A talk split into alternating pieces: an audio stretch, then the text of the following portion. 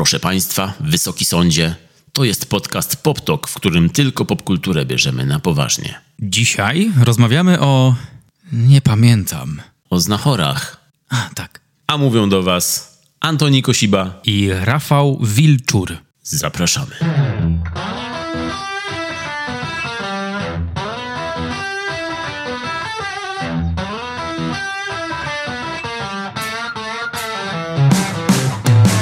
Trzy dni. Tyle zostało do festiwalu Kamera Akcja. 14 edycja odbędzie się jak zwykle w Łodzi. Między 12 a 15 października festiwal krytyków sztuki filmowej dla krytyków i dla fanów kina, dla osób, które kochają kino. Michał, kochasz kino? Kocham. To bardzo dobrze się składa, bo w tym roku czeka dużo ciekawych rzeczy na festiwalu. Będzie nowy film Kena Loacha, będą różne ciekawe sekcje, będą dyskusje, warsztaty, będą pokazy przedpremierowe filmów z Cannes, powtórki z wytwórni A24, poprzednie życie, After Sun, troszkę polskiego kina mm, złapiemy też, bo będą Chłopi, Święto Ognia, Zielona Granica. Wow, ten akcent był bardzo polski. Zielona Granica, VHS Hell Live z lektorem. E, Film w tym roku to Nocny Koszmar. Będą też filmy bez polskiej dystrybucji kinowej, ever. Będzie kino rumuńskie, no i coś... e, Coś, co muszę koniecznie odwiedzić, czyli e, dyskusje, warsztaty krytyczne, masterclassy. A jak, jak mówisz masterclassy, no to będzie spoiler master też. Będzie spoiler masterclass. Michał, co mówi Michał Oleszczyk, spoiler master, gdy złowi rybę? Mówi kocham kino. To pewnie też, więc mówi chyba to i potem o, Leszczyk. Get it? Classic. To jest właśnie ten spoiler master classic, o którym pan Michał Oleszczyk nagrywa programy. To jest dokładnie, od tego żartu powinien zaczynać się każdy e, odcinek podcastu Spoiler Master. Powinien być taki dźwięk kołowrotka. Tak się nazywa to? Kołowrotek? Od wędki? Nie mam pojęcia. I potem o, Leszczyk. Wow, wow, po prostu wow. E, oczywiście z gorącymi pozdrowieniami dla pana Michała Oleszczyka. Jesteśmy fanami i e, stąd ten żart po prostu, bo jesteśmy fanami. Tak, to jest wyraz takiego ciepła i, i pozdrowień, mocy pozdrowień. W tym roku też yy, Spoiler Master będzie prowadził spotkanie po filmie Poprzednie Życie w reżyserii Celine Song, także to jest coś, co też bardzo chcę odwiedzić. Jestem ciekaw, co ma do powiedzenia. Jestem ciekaw tego filmu też, y, co tam się wydarzy. Czy też e, chcesz e, tak powiedzieć ten żart tak osobiście e, na tym spotkaniu? Bo myślę, że to, to może być żart, którego jeszcze nigdy nie słyszał w życiu. Myślisz, że nigdy? Nigdy. Hmm, Okej, to podtrzymaj mi wędkę. Ale będzie też Łukasz Mańkowski. Czy słyszałeś o tym e, człowieku? Słyszałem, ale najbardziej ciekawi mnie, jaki masz żart w związku z jego nazwiskiem. Ach, muszę jeszcze popracować nad tym. Nad żartem dla Łukasza muszę jeszcze popracować, ale mam coś do powiedzenia, co nie jest żartem, a mianowicie to, że ja korzystałem z jego materiałów i e, uczyłem się. Byłem jego studentem. Studentem, słuchaczem, gdy opowiadał o kinie azjatyckim. Tak, bo jest specjalistą w tym temacie, więc też serdecznie pozdrawiamy.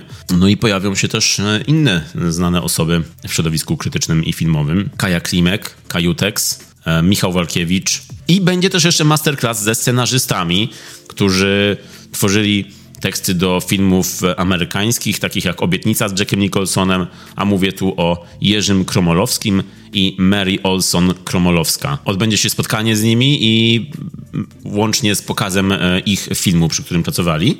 No i ogólnie, tak jak co roku, będzie tutaj dużo ciekawych wydarzeń, dużo ciekawych pokazów. Także cztery dni w Łodzi. Zapraszamy Was, my tam będziemy. Mamy nadzieję, że się spotkamy. A jeśli nie możecie, no to jest jeszcze wersja online.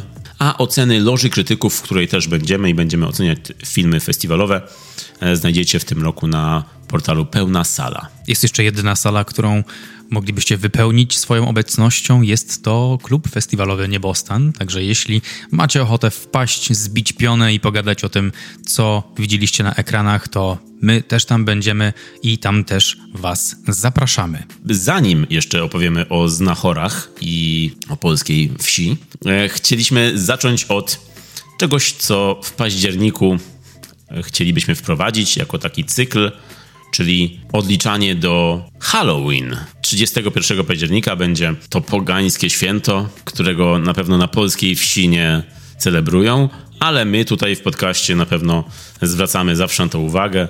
Mówimy czasami o horrorach, a w październiku co tydzień będziemy przedstawiać jeden horror, który z tych bądź innych powodów można obejrzeć w październiku jako przygotowanie do tego Halloween. Mm, jako pierwszy w tym odcinku chciałem wybrać taki, który jest aktualny, który możecie obejrzeć w kinie i na który wiem, że wiele osób czekało, a mianowicie mówię tutaj o cyklu, który ma już 10 części i jednego seryjnego mordercę, który ma również wielu, wielu adeptów swojej sztuki seryjno-morderczej. Czyli chodzi o film Piła, cykl filmów Piła. Piła X, czyli Piła 10, jest obecnie w kinach. W ogóle to jest nowy trend. Kiedy dziesiąta część filmu się pojawia, to jest X. No właśnie. Z tego, z tego to, mnie, to mnie rozbawiło. A też jest podzielony na dwie części? Ten jak szybciej wściekli? Nie, tutaj już jest, e, jest finał, który kończy tę część i pewnie będzie część 11. Mimo to każda część piły jest jakby osobną, osobnym filmem, ale te filmy łączą się w tę 10, 10-filmową całość. Ale piła X, tak jak Fast X, bądź też Fast X, taki zakład z lat 90., polski zakład e, krawiecki, pasmanteryjny. Czemu? Czemu krawiecki? Tak mi się kojarzy z taką firmą, która wszywa suwaki. Okej, okay, okej. Okay. Mhm z lat 90. i pracują pod Żgowem. tak, ale tak, Piła X, a zresztą kiedyś przed lat był jeszcze Jason X, czyli dziesiąta część piątku 13. Był też Exhibit. Był, nawet nadal istnieje. Żyje. Dawno go nie słyszałem, ale na pewno wszyscy znacie X. E, także X to the Z, Exhibit. E, nie pojawia się w filmie Piła X, ale za to pojawia się nasz stały bywalec tej serii, który już od kilku części przestał być stałym bywalcem, chociaż pojawia się w retrospekcjach, czyli Jigsaw, seryjny morderca grany przez Tobina Bella. Tobin Bell, charakterystyczny aktor drugoplanowy, który zyskał swoją karierę i drugie życie dzięki właśnie tej serii. Nie wiem jak ty, ale ja moją historię z piłą zacząłem bardzo, bardzo dawno, czyli kiedy wyszła pierwsza część, od razu wszedłem w ten świat Marek, czy ty wszedłeś w ten świat? Oczywiście, piła pierwsza część to był fenomen. Odcinanie nogi, e, zupełnie nowy motyw. To znaczy nie to, że ludzie tego nie robili wcześniej, ale pewnie odcinali nogi. Pewnie to było powszechne. Pójdźmy w to. E, natomiast, no, piła, piła to, był, to był fenomen. I też to widziałem praktycznie od razu, jak to wyszło, po tym, jak to wyszło. To było intensywne przeżycie. Ja nawet widziałem zanim to wyszło, bo z tego co pamiętam, to były czasy e, torrentów i pamiętam, że ten film przypadkiem znalazłem na komputerze u mojego brata, podpisany jako So. Wtedy mówiłem pewnie bardziej Sau, Sav, nie wiem. I po prostu obejrzałem, nie wiedziałem nawet co to jest i tak, tak po prostu mną wstrząsnął ten film. Nawet pierwszy raz wtedy dopiero się dowiedziałem o tym filmie. No to ze wszystkich dostępnych opcji filmów na laptopie brata, to wydaje mi się, że You Were Lucky. No był tam pewnie jeszcze jakiś, e, wiesz, na pewno znachor oryginalny tam był. Ten pierwszy z 37. Pewnie. Ten pierwszy, tak. E, cała seria znachora była na komputerze brata na pewno. No. Mm-hmm, I mm-hmm. piła. Także to były... To do dzisiaj jest świetny maraton. E, dlatego o tym dzisiaj mówimy, no bo wiadomo, piła i znachor w jednym stali domu. Znachor na dole, piła na górze. Znachor czasami pił, także wszystko się łączy. Ciekawe jest to, że obaj mają jednosłowną ksywę. Znachor i Jigsaw. To prawda. I obaj mają dużo wspólnego z medycyną. Bo Jigsaw um, jest chory na raka w, w tej serii i to, że nie mógł znaleźć lekarstwa i to, że go lekarze olali, sprawiło, że zaczął nawracać ludzi i za, zaczął pokazywać im, kazać im doceniać życie. To jest jego motywacja, czyli on jest niby seryjnym mordercą, ale nie jest, bo nikogo nie zabił, co w tej serii jest podkreślane wielokrotnie, że on tylko daje ludziom wybór. To jest też ta, to jest też ta kontrowersja tej serii, że to jest taki moralny, moralna szara strefa tutaj jest w tym filmie pokazane, chociaż jest to moralnie zepsute i zdeprawowane miejsce i sami moralnie zepsuci ludzie są w tej serii tak naprawdę. Więc wśród nich rzeczywiście Jigsaw jest tym najkrystaliczniejszym. No ale seria Piła od samego początku rzeczywiście była um, fascynującym, e, fascynującym cyklem. James Wan i Lee Wanell rozpoczęli ten cykl w 2004 roku, pierwszą częścią, a nawet troszkę wcześniej, bo w 2003 roku nakręcili film krótkometrażowy. Ich debiut, którym chcieli sprzedać swój pomysł, bo na ten pomysł wpadli wcześniej, nie mogli go zrealizować, więc zrobili taką 8-minutową krótkometrażówkę, gdzie Lee Wanell zagrał postać, którą gra też w jedynce, czyli Adama, który jest przykuty do, e, do rury i e, w pierwszej części to jest taka miniatura jeszcze e, tego, co się będzie działo w, przepraszam, w shorcie jest miniatura tego, co się będzie działo w pierwszej części. No ale w każdym razie ten short zrobiony za bardzo małe pieniądze zrobił wrażenie i dzięki temu nakręcili e, właśnie piłę. A co w tym szorcie było pokazane, co potem pojawiło się w pierwszej części? Którą sekwencję umieścili? Było to na zasadzie przesłuchania. Adam jest przesłuchiwany przez policjanta i opowiada e, o tym, jak został porwany. Ta historia, którą opowiada, to było e, to, co w filmie w pierwszej części jest nazywane reverse bear trap, czyli ta pułapka na niedźwiedzia, która była zakładana na usta i miała rozerwać twarz, jeśli ten e, uwięziony nie zdąży wyjąć klucza do tej pułapki z żołądka innej osoby, która leży nieprzytomna. I to był, to był ten short, który był przedstawiony właśnie jako w filmie jest inaczej, bo w filmie jest inna postać e, w tej pułapce, a tutaj Adam był uwięziony, schwytany przez Jigsaw i ten filmik już wtedy z lalką słynną z piły był na telewizorze grany w tym szorcie i kończyło się to tak, że widzieliśmy tą jakby łazienkę słynną z filmu na koniec i za ścianą widzieliśmy oko tego mordercy. Czyli nie było jeszcze samej postaci Jigsaw widocznej, tylko była e, wspominana w tym szorcie. To była taka zapowiedź tego, co oni potrafią zrobić i rzeczywiście była to obiecująca zapowiedź a pierwsza piła no, była fenomenem. Ja pamiętam, że dla mnie to było wtedy było wow. O, o. Tak, ale od razu powiem, że po latach, kiedy wracam do tego filmu, to widać już, e, już nie jestem taki jak wtedy, że wow, to jest takie świetne. Widzę, że to jest nadal coś bardzo ważnego dla kina, ale ma to swoje mankamenty i ten film e, widać czasem w tym filmie mikrobudżet Widać czasem telewizyjną jakość. Niektóre role pozostawiają wiele do życzenia, na przykład Lee Wanell, właśnie grający Adama, jest trochę tam odstaje od chociażby jego partnera, czyli Carrie Ells, czy od danego Glovera, który tam się pojawia w tym filmie jako policjant. Ale mimo wszystko jedynka była naprawdę przełomowa dla, dla kina. No i rozpoczęła cały cykl i rozpoczęła właśnie mm, postać tego seryjnego mordercy. No i zwłaszcza finał pierwszej części Piły. To było mind blow. Po prostu jak e, wszyscy pewnie już wiecie, także spoiler chyba to nie będzie żaden, kiedy morderca wstaje. E, do tej pory ciało leżało na środku tego pokoju, w którym oni są więzieni i się okazuje na koniec, że to on wszystko robił, że to ciało to jest morderca, który cały czas tam był z nimi, wstaje i zamyka ich.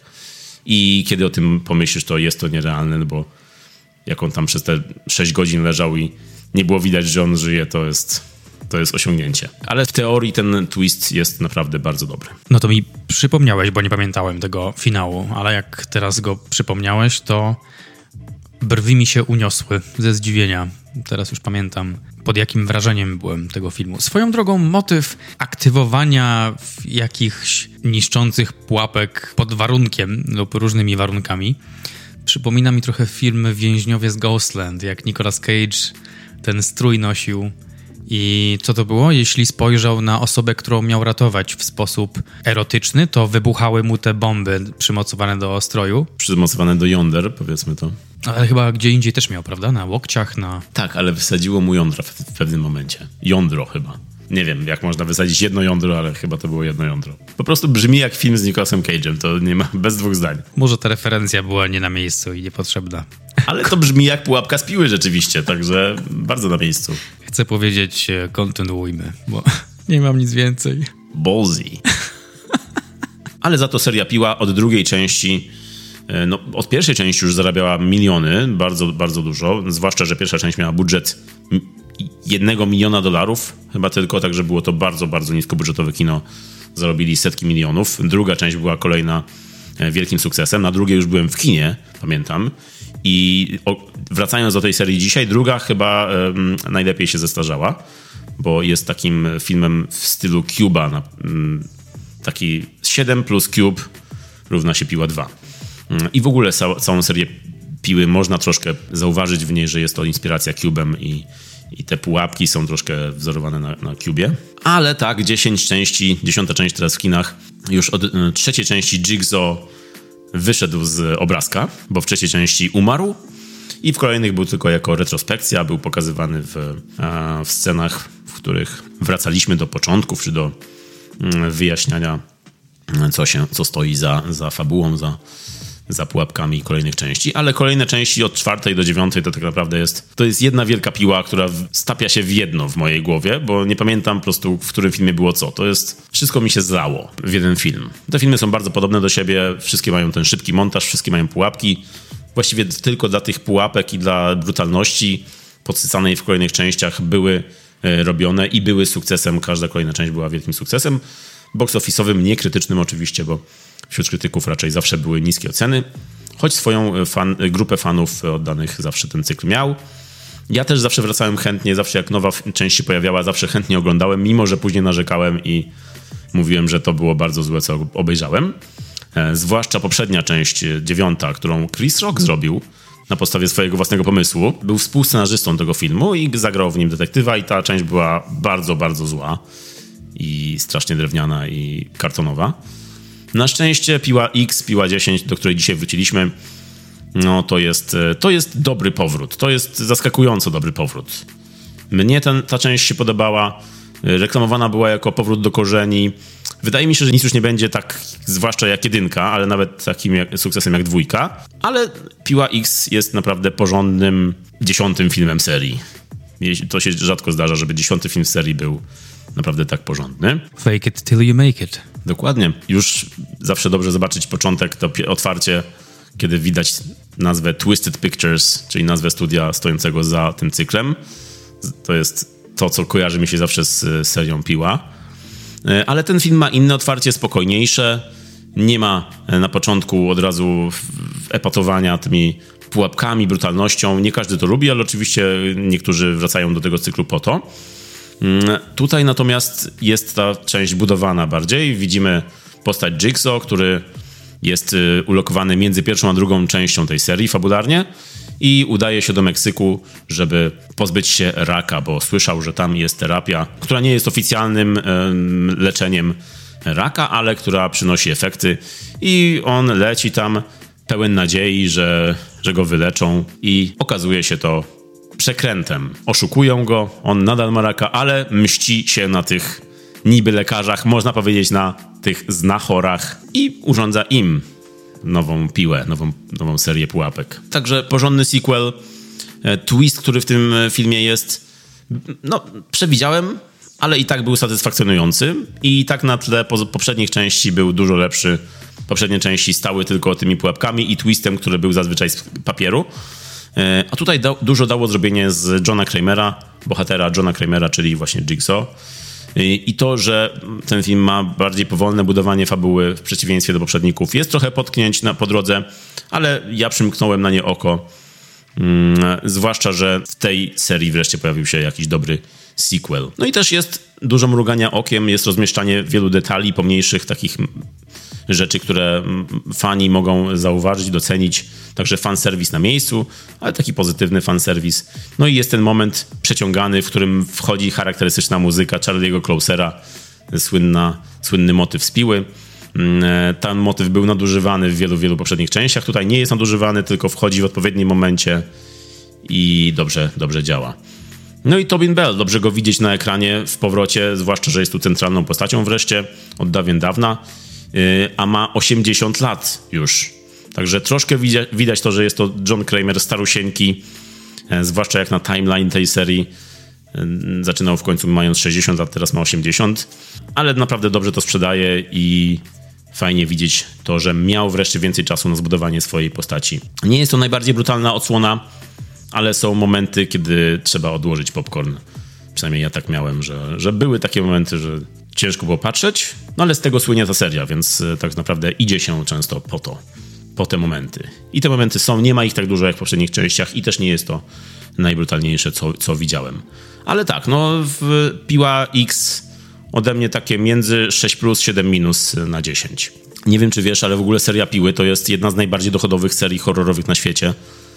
I na pierwszym miejscu tej, tej, tej listy jest właśnie James Wan i jego uniwersum obecności, o czym mówiliśmy niedawno w podcaście. A Piła jest na piątym miejscu najbardziej dochodowych serii horrorowych. Także James Wan ma bardzo duże osiągnięcia w tym gatunku. Mniejsze osiągnięcia może mieć w gatunku terapii. Natomiast e, dobrze, że znalazł jakieś ujście kreatywne w swoim życiu. Right? Right. I w ogóle oprócz serii 10 filmów Piła miała też dwie gry komputerowe, tak powiem. Nie wiem, czy tak się jeszcze mówi. I była też animacja z cyklu Piła, wyobraź sobie. Była animacja Piła. Tak, mówi się tak, Michał. Gry komputerowe, tak. Dzie dziękuję, dziękuję. Dla mnie gry komputerowe to są Herosi, Tomb Raider, ale Piła też była. To były te podobne lata także. Także dwie gry wideo i jedna animacja z serii Piła. No i Piła też rozpoczęła, albo też przyczyniła się do popularności escape roomów, które były bardzo, bardzo popularne swojego czasu.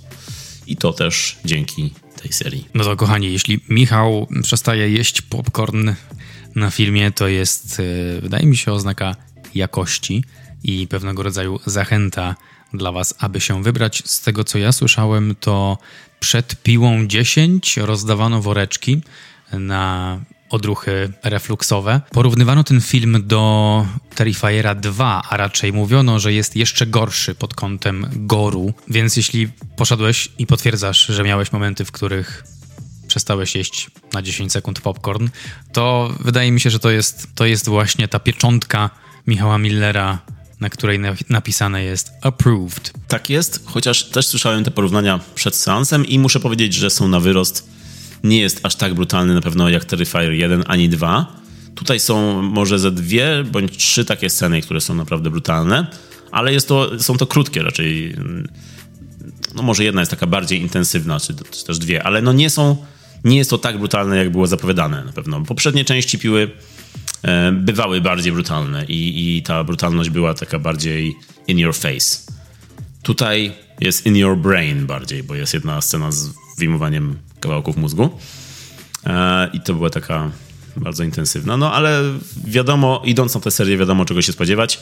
Ja się chyba spodziewałem bardziej brutalniejszej części, ale no to nie jest to, wiadomo, nie jest to zarzut. Wręcz przeciwnie, mnie się to bardziej tutaj podobało, że nie epatowali przez cały runtime filmu, przez całe trwanie filmu nie epatowali tą przemocą. To a propos brain, speaking of brain i um, mówiąc o mózgu i o uszkadzaniu mózgu, no to myślę, że to dobry moment, żeby przejść łagodnie w stronę Znachora. Kino zgoła odmienne, ale motyw mózgu i uszkodzenia też się pojawia, mianowicie utrata pamięci, bo dzisiaj będziemy rozmawiać o filmie Znachor, o filmach Znachor.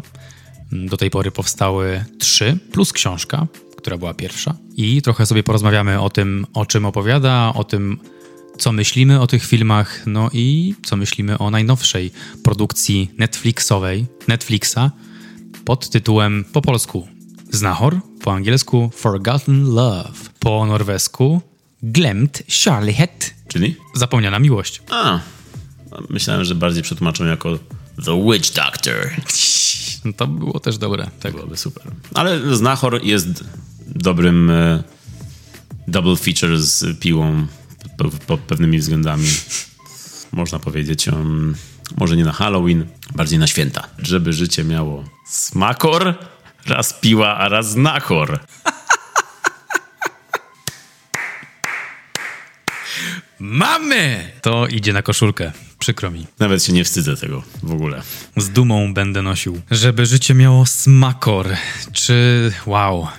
Czy, czy twoje życie nabrało smakoru po obejrzeniu pierwszej, drugiej czy trzeciej wersji? Czy w ogóle czytałeś książkę? Nie czytałem książki i wchodząc w ten temat, musimy powiedzieć od razu, że Znachor jest u nas w Polsce czymś świętym bo jest zawsze od święta.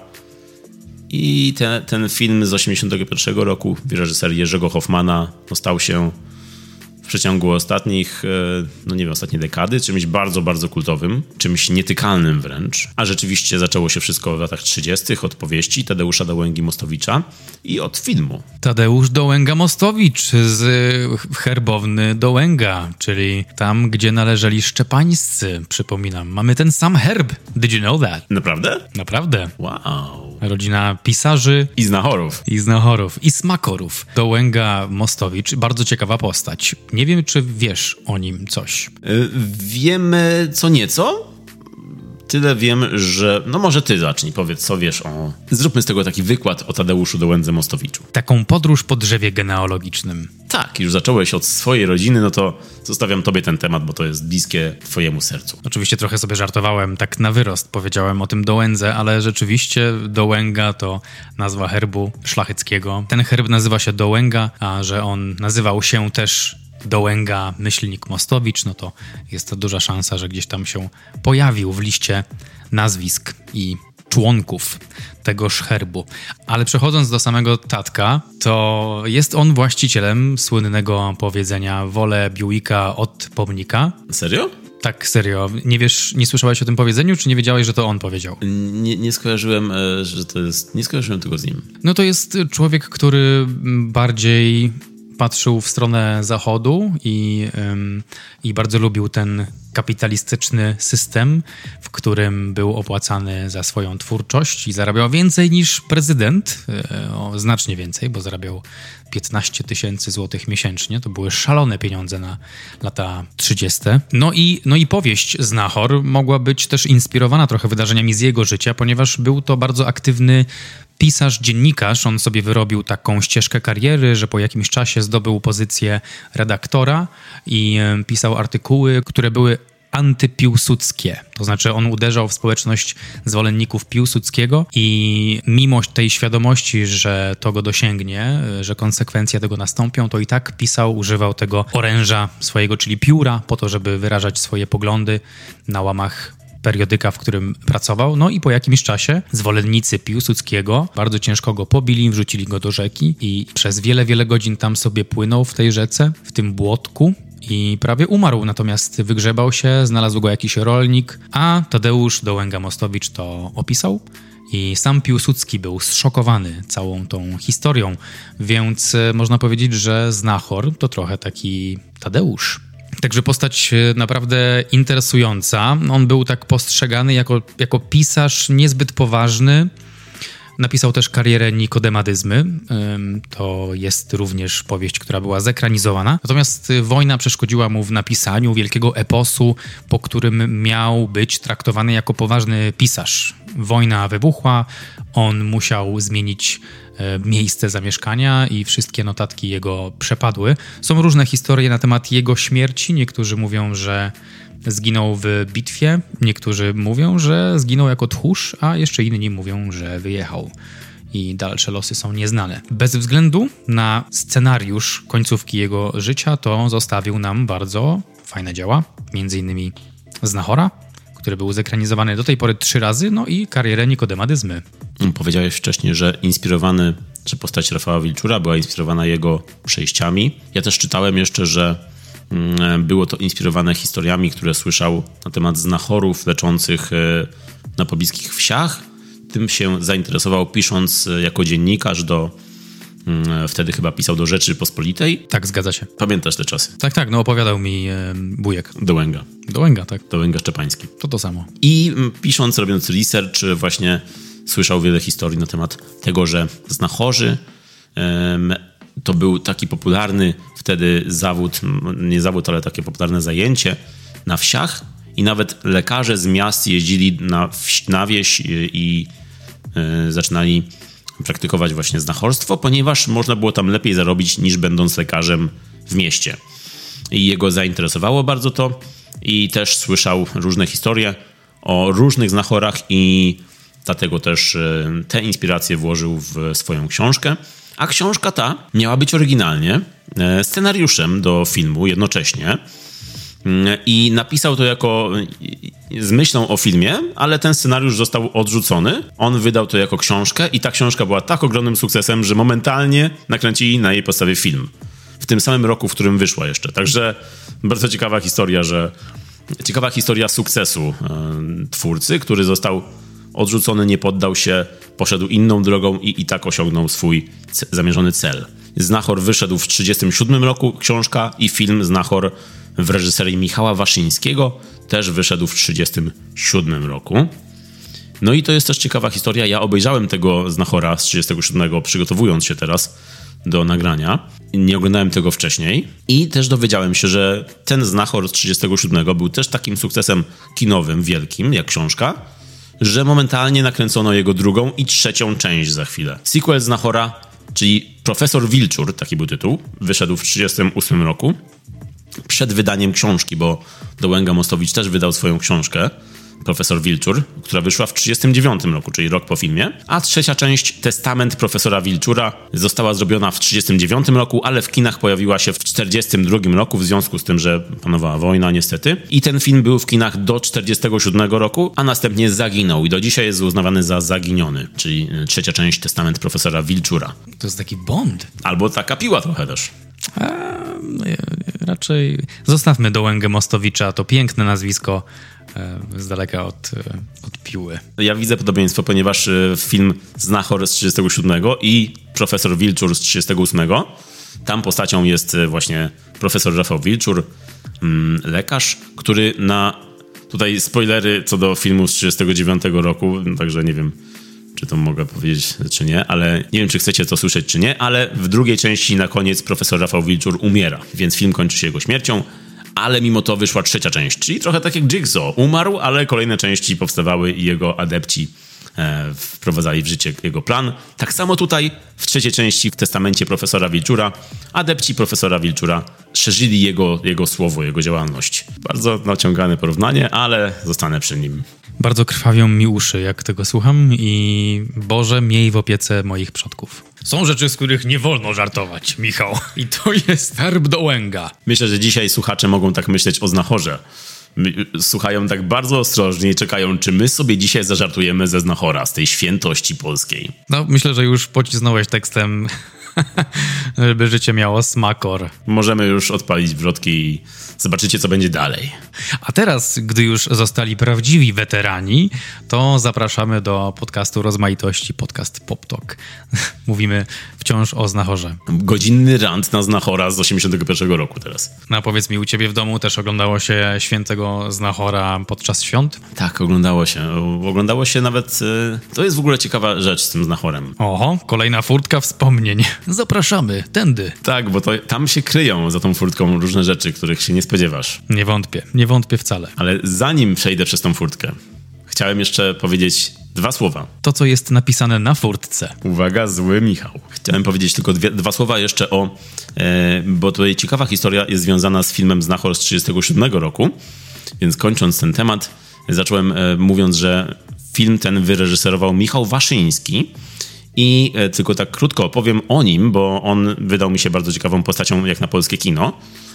Mm, bo zanim zrobił Znachora, zaczął kręcić już w latach 20., kręcił w latach 30., kręcił bardzo tanio i szybko i bardzo dużo filmów, e, aż pisano o nim, tutaj cytat, przynosi wstyd polskiej kinematografii. Tak w gazetach filmowych o nim pisano wtedy. I w latach 20. i 30. nakręcił 37 filmów. Wow. wow. I dopiero właśnie w 1937 roku nastąpiła wielka zmiana w jego życiu, w jego karierze. Nakręcił wtedy film Znachor, który nie miał wtedy dobrej prasy bardzo jakiejś, bo i książka, i film była uznawana za takie wyciskacze łez, ale za to nakręcił tego samego roku film Dybuk. I ten film, kręcony w języku jidysz, jeden z najbardziej znanych żydowskich filmów w tamtych lat i najbardziej znany polski film sprzed 1939 roku na całym świecie. To jest uznawany ten film za właśnie polskie kino przed 1939. To jest ten film. I wtedy przy okazji tego filmu sk skończył kręcić ekspresowo i zaczął się bardziej przykładać do, do swoich filmów i wtedy dopiero ludzie zaczęli go doceniać. I po wojnie wyjechał z Polski, po, poślubił hrabinę jakąś, chociaż nie ukrywał swojego homoseksualizmu i później, kiedy hrabina zmarła, on przejął cały majątek i wyjechał do Stanów, gdzie był kolegą i asystentem Orsona Wellesa przy kręceniu filmu Otello, chociażby z 52 roku. I co ciekawe, w kolejnych latach został przedstawicielem Hollywood w Europie. Tak, Michał Waszyński to, wiesz, nie w kij dmuchał. Tak jak można być przedstawicielem jakiejś firmy dzisiaj, nie wiem, przedstawicielem Procter Gamble, tak on był przedstawicielem Hollywood w całej Europie. Szukał talentów w ogóle i podobno odkrył dla Hollywood w, właśnie w Europie Audrey Hepburn czy Sophie Loren. Co, jak, to, jak się tego dowiedziałem, to zrobiłem wielkie wow. To jest e, naprawdę bogata historia polskiego kina, która nie jest tak bardzo znana, a jak widać, jest wiele do odkrycia w naszym starym, starym kinie. Dla tych, którzy nie widzieli Michała podczas tego nagrania, zrobił on naprawdę wielkie wow, otwierając bardzo szeroko oczy i rozkładając ręce, imitując trzymanie globu. I to była ta furtka, przez którą przeszliśmy, czy jeszcze nie? Jeszcze wróciłeś i teraz będzie dopiero ta furtka. To był parking dopiero. Byłem na parkingu, wysiadałem z samochodu i teraz dopiero przechodzimy zaraz przez furtkę. Right. Tak, e, no Znachor z 37 roku, jeszcze tylko powiem, że jest jak na te lata, to zdziwiło mnie, że jest naprawdę dobrze zrobiony i zagrany. E, choć jest to kino typowo 30, z okresu 30-lecia, ale są tam sceny, które naprawdę mnie zaskoczyły swoim, re, swoją realizacją. Na przykład wizja, jak profesor Wilczur zostaje zdradzony i idzie przez miasto i widzi szyldy i neony i te szyldy e, mówią do niego takie rzeczy jak jak e, zdradziła, zdradziła go, czy inny szyld mówi kobieta i pajac. Takie wow. rzeczy, które mówią do niego o jego, jego przejściach. Super. Bardzo fajnie zrobiona scena i naprawdę mnie zaskoczyło to. E, choć ten film naprawdę no, ogląda się jak film za 30, czyli. Z cygarem. Z cygarem w ręku, tak dokładnie. Nie wracałbym do niego tak jak do Znachora z lat 80. I są w tym filmie różnice względem kolejnych ekranizacji, bo ten film jest bliższy książce. Chociażby finał, w którym nie ma tej słynnej sceny, proszę Państwa, Wysoki Sądzie. Nie, tutaj finał rozgrywa się na cmentarzu. Później w kościele jest ślub córki Wilczura, którym to się kończy film. O ja, to, to była moja naturalna reakcja. O ja! Czyli każdy znachor kończy się inaczej, można powiedzieć. 40 lat mniej więcej między każdym znachorem i podczas tych czterech dekad twórcy wymyślali nowe zakończenia. Ciekawe. Także czekam na kolejny e, remake znachora i kolejne zakończenie. Wersja cyberpunk będzie następna. Za jakieś 20 lat profesor Rafał Wilczur loguje się do cyberprzestrzeni. Ralph Wolf. Lone Wolf. Także teraz możemy wejść w tę furtkę. 81 rok E, film w reżyserii Jerzego Hoffmana. Film kultowy dla praktycznie wszystkich Polaków. To jest film, który łączy Polaków. To jest to, co łączy. To jest Kevin sam w domu na Wielkanoc. Ewentualnie też na święta, no bo to jest taka powiedzmy słowiańska wersja tego zbliżania się. Kevin sam w domu to jest different mood, stosowny, osobna kategoria, a Znachor na, na Znachora zawsze znajdzie się miejsce jeszcze po deserze, powiedzmy. Taki polski comfort movie, e, rzeczywiście jak Kevin. Mm, uniwersalny, łączący i też nostalgicznie odnoszący się do takiego słynnego polskiego kiedyś to było. I tutaj zarówno do czasów oglądania tego filmu przez e, nas, jak i do czasów, które się rozgrywają w filmie. Tak, e, także podwójne kiedyś to było tutaj jest ten. No i właśnie, odnosząc się do tego, ta furtka, przez którą już przechodzę wreszcie, Mm, to jest to, że chciałem powiedzieć, chciałem wyjść z moją. Z, z, czymś z mojego dzieciństwa. Czy jest tam szafa? Jest szafa. I w tej szafie chowałem się, kiedy widziałem Znachora, bo zawsze, kiedy był Znachor, to ja się bałem, chciałem mm -hmm. powiedzieć. Mm -hmm. Bardzo się bałem Znachora, jak byłem mały. Ale ja powiem ci, że miałem podobnie. Ja, to, to nie był dla mnie comfort movie przez nigdy. I teraz dopiero jakby społecznie czy socjologicznie widzę, że to jest jakiś ewenement. Dla mnie zawsze to był Kevin sam w domu. Always, always, ewentualnie PlayStation i FIFA 2000, FIFA 9, 8, ISS Pro. O tak. E, ale film Znachor był dla mnie nie, nieobecny. Nie, nie omijałem ten tytuł. Nie, nie interesowało mnie to w ogóle.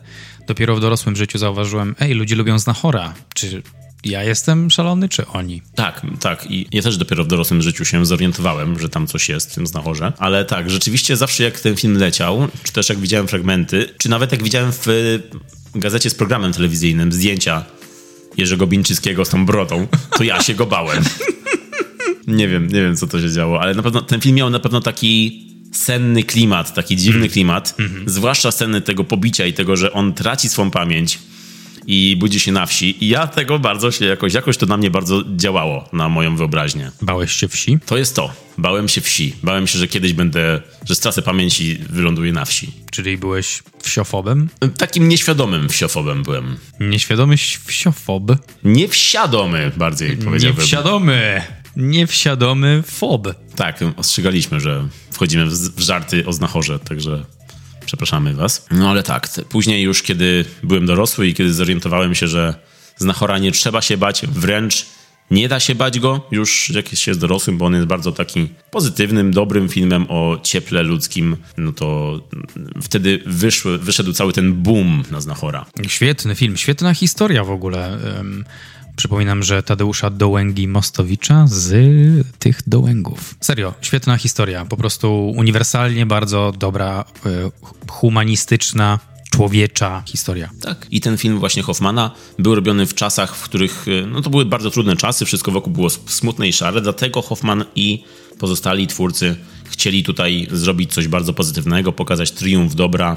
I właśnie taki jest ten film. To jest triumf dobra, ciepła, mimo że niektórzy się go bali tego filmu. Ale ten film był wielkim, wielkim sukcesem, kiedy wyszedł, e, bo w kinach wtedy e, zebrał prawie 6 milionów widzów w Polsce, co było ogromnym wynikiem, jak na tamte czasy zwłaszcza. No i jak wiemy, ten film do dzisiaj jest puszczany cały czas w polskiej telewizji. W samym 2022 roku w jednym miesiącu Znachor był puszczony 15 razy w, na stacjach telewizyjnych, co daje ponad 30 godzin Znachora. W jednostce Znachorów jest to jeden Znachor. No i mam tutaj kilka cytatów na temat tego filmu z 1981 roku. Czy te cytaty pochodzą od osób znanych, czy to jest Kazimierz ze Śląska. To jest ktoś z herbu Dołęgów. To słuchamy, Michał. Musisz teraz poznać, kto to jest. Dobrze. Z 545 nazwisk dam radę. Dobra, pomogę ci. Pierwszy cytat jest z Zygmunta Kałużyńskiego, czyli jednego z najważniejszych polskich krytyków filmowych,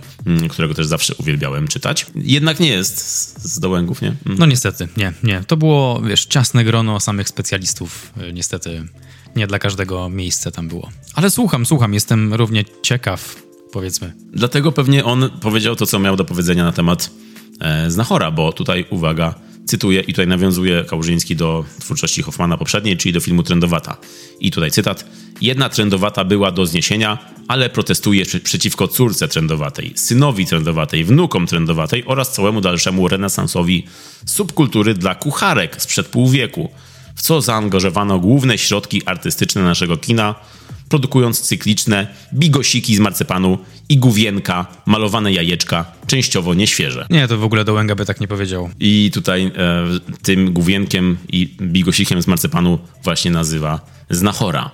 E, Jerzego Hoffmana, bo bardzo mu się ten film nie podobał i ogólnie krytykom w tamtym czasie film się nie podobał. Byli tacy, którzy zauważali warsztat Hoffmana i to, jak dobrze on zrealizował ten film. Na przykład Jerzy Płażewski powiedział wprost, że Hoffman, cytat, bez żenady dąży do sukcesu kasowego, ale nie widzi w tym nic zdrożnego. Czyli ten film był traktowany wtedy jak coś takiego mainstreamowego, nastawionego na zysk e, i, mm, i coś dla kucharek, jak właśnie powiedział Kałużyński, ale nie było traktowane tak przez widzów, którzy pokochali ten film, e, co już powiedzieliśmy. Nawet Anna Dymna, grająca Marysię w tym, e, w tym ale w Znachorze z 1981 roku, mówi Pamiętam, że w tym filmie coś takiego było, że jak był stan wojenny, to czołgi jeździły po rynku w Krakowie, w maju to było, a ludzie wychodzili zapłakani z kina, że Marysia, sierotka, znalazła tatusia. Także nawet, y, nawet aktorzy widzieli tutaj pozytywne mm, pozytywny feedback y, po tym filmie. I jeszcze jeden cytat ciekawy z Tomasza Stockingera, który grał partnera Anny Dymnej w filmie i mówił, że bardzo lubili oboje sceny całowania i często prosili, żeby jeszcze jedną próbę zrobić. Not creepy at all. Mm, mm, mm. Profesjonalnie. No, także y, Znachor 81 rok. Co teraz po latach myślisz o tym filmie, kiedy oglądałeś go? Jak ci się to oglądało? No pierwszy, oczywiście powiedziałeś oryginalny Znachor i ja, i potem się poprawiłeś mówiąc, że to drugi, nie, nieoryginalny. Ale ja to zrozumiałem, bo dla mnie właśnie oryginalnym Znachorem jest e, lata 80. Jerzy Hoffman. To jest ten Znachor, który którego poznałem jako pierwszego. I on jest, no to jest zupełnie inny kino, kino na inne czasy, bardzo slow, bardzo taki jednostajny e, film. Film, w którym e, kreacja Zośki wiejskiej Zośki nie, nie trafiała do mnie tak bardzo jak kreacja Zośki z, z roku 2023. Która w 81 nie była Zośką, miała tam, e, tam była postać Bożeny Dykiel, która Sonia chyba miała na imię. Sonia Blade. To jest to, co słyszę. To jest mój umysł. Pytasz mnie, co myślę o filmie z lat 80. Michał. Fatality! FIFA 98 i tyle. Ja z tego e, filmu poprzedniego, to, tego z lat 80. nie wyciągnąłem tyle, co z tego z współczesnego, powiem szczerze. Wtedy tamten film to jest taki, jak to nazwałeś, comfort movie, taki film do odwiedzenia podczas świąt i taki obiekt żartów, że no to jak, to Znachora nie obejrzymy, jak będziemy jeść obiad? I wydaje mi się, że ten film na czasy ówczesne, lata 80. był musiał być dobry i scenariuszowo jest bardzo uniwersalny. To był taki film, z którego ówcześni Polacy, wydaje mnie się, że byli dumni, że takie coś mają w kinach. Mogą obejrzeć piękną historię i się wzruszyć i odwiedzić mm, zakurzone miejsca empatii w sobie. Bo to rzeczywiście był taki film, który można było porównać do Ameryki w tamtym czasie. To było polska wieś, polski bardzo klimat, mm, typowo polska historia, połączona z realizacją z rozmachem. Jerzy Hoffman słynął wtedy z filmów z rozmachem, filmów, które można było powiedzieć, że są takie światowe. I ten film też był w pewien sposób amerykański w tamtych czasach. Dzisiaj już jest bardziej staromodny. Wiadomo, ciężko, żeby polski film z lat 80. nie był staromodny. E, ale na pewno zachował się dobrze pod tym względem, że rzeczywiście jest, mm, stał się takim e, kultowym tytułem u nas. Natomiast ja nigdy nie miałem z nim takiej relacji, jak widzę, że wiele osób ma. Być może dlatego, że się go bałem, ale nawet dzisiaj, kiedy się go nie boję i go oglądałem, no to nie jest to coś, do czego bym wracał w święta pewnie. Chociaż szanuję ten film. To jest taki szacowny starszy pan, którego, któremu się mówi dzień dobry. Tak, tak. Dobry opis, zgadzam się. Tak, relatable. Zwłaszcza ta scena finałowa z Piotrem Frączewskim, mówiącym to, co wszyscy wiedzą. E, swoją drogą, kiedy teraz przypominałem sobie ten film, Piotr Frączewski w tej scenie totalnie Jason Statham. Tak? Mówisz, że giving Jason Statham vibes? Wait for it. To był Piotr Frączewski in his Statham era. Miałeś przygotowane zdjęcie na telefonie, prawda? Chciałeś o tym powiedzieć.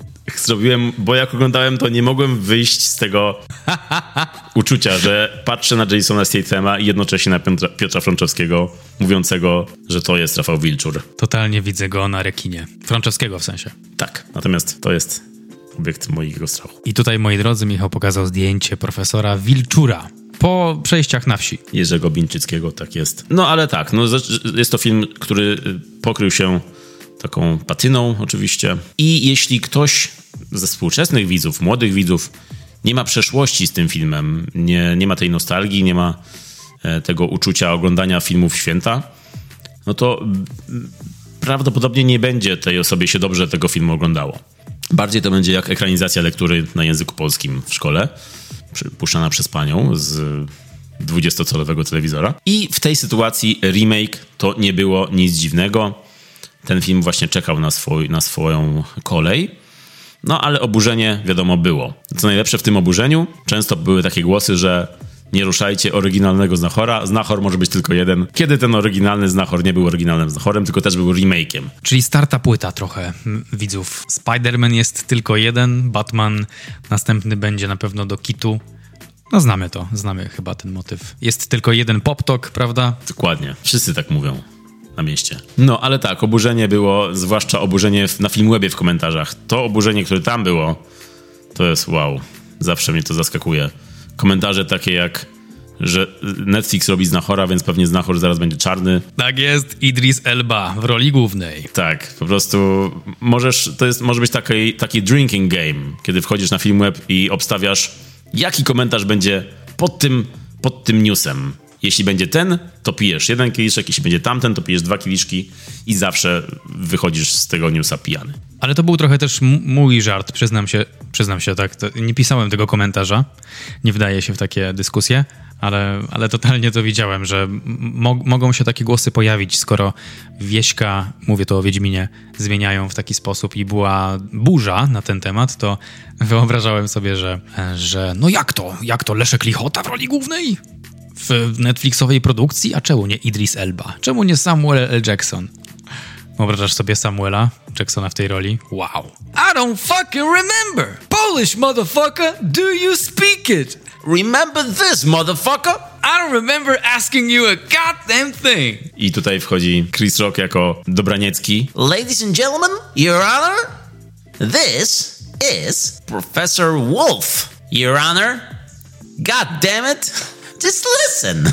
Just stop talking and listen. Chris Rock w wykonaniu Michała Millera. O ja, to jest, to jest NFT, trzeba to kupować. Netflix, jeśli ty go słuchasz i zastanawiasz się nad remake'iem, jesteśmy tutaj. Ale tak, rok 2023, Znachor od Netflixa. Film, który poprzedziło duże oburzenie. A jak się okazało, wszyscy uniwersalnie przyznają teraz, że no może nie było się co tak oburzać, może uspokójmy się trochę. Nie jest źle. Tak ludzie mówią. Tak mówią na mieście. Mówili, że profesor Rafał Wilczur może być tylko jeden, a tu się okazuje, że proszę Państwa, Wysoki Sądzie, to też jest profesor Rafał Wilczur, czyli Leszek Lichota. Bardzo się cieszę z roli Leszka Lichoty, y, tytułem wstępu. Bardzo podobał mi się. Dobrze mówić misie, bo on jest takim misiem trochę tutaj. Jest trochę tak, tak. Bińczycki był takim, jego broda była bardziej misiem. Serdeczne pozdrowienia dla Justyny Miś, dziennikarki Interi.pl. Pozdrawiamy. Ale jest y, Leszek Lichota takim... Bardzo go lubię. Od zawsze go lubiłem jako aktora i, i tutaj tak dobrze wygląda, pasuje do tej roli. D- dla mnie przynajmniej. Ale nie jest taki, taki bo Bińczycki jednak był postawnym człowiekiem, takim, e, jak jego postać z Janosika trochę mi się zawsze kojarzył. Chociaż z, w Znachorze był jednak, bałem się go, więc nie był takim misiakiem. Natomiast Li, Lichota jest raczej, powiedziałbym, nie jest taki gruby jak Bińczycki w tej w tamtej wersji. Ale postawny chyba też jest taki. Du- Postawny. to jest duży facet. Tak, tak, bardzo duży jest facet wysoki, ale nie jest taki bardzo przy kości jak Bińczycki.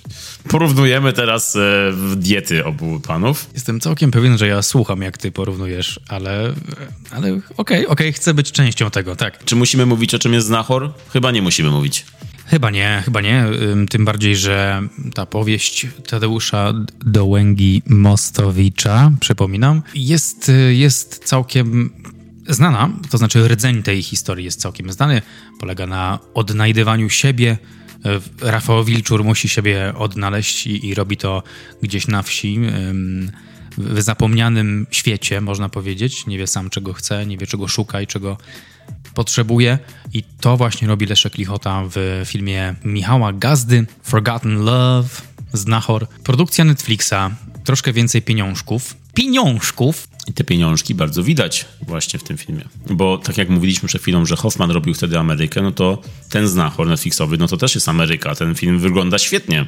Zdjęcia, scenografia, muzyka, no naprawdę bardzo dobrze mi się oglądało to wizualnie, to była uczta. Zgadzam się w pełni, w pełni, w pełni. Bardzo mi się podobała ta, ten przepych rzeczy na ekranie, ta, ta, ta żydowska obecność, ta kultura, te synagogi, te ulice, rekwizyty, no, stroje, wszystko, wszystko było naprawdę na wysokim poziomie i bardzo było to autentyczne. I też trzeba przyznać, że ta wersja nie jest jakąś pośpieszną adaptacją, wręcz przeciwnie, ona też tak em, daje nam czas, żeby poznać tych bohaterów. Na początku jest tutaj sporo zmian, bo dostajemy rozbudowane, rozbudowany wstęp. Poznajemy bohaterów, poznajemy miasto, bo tutaj więcej się dzieje na początku w Warszawie przedwojennej, która jest odtworzona bardzo, bardzo ładnie. Zarówno praktycznie, jak i też y, cyfrowo, bo tam jest ta synagoga w CGI, ale bardzo ładnie wyglądała naprawdę to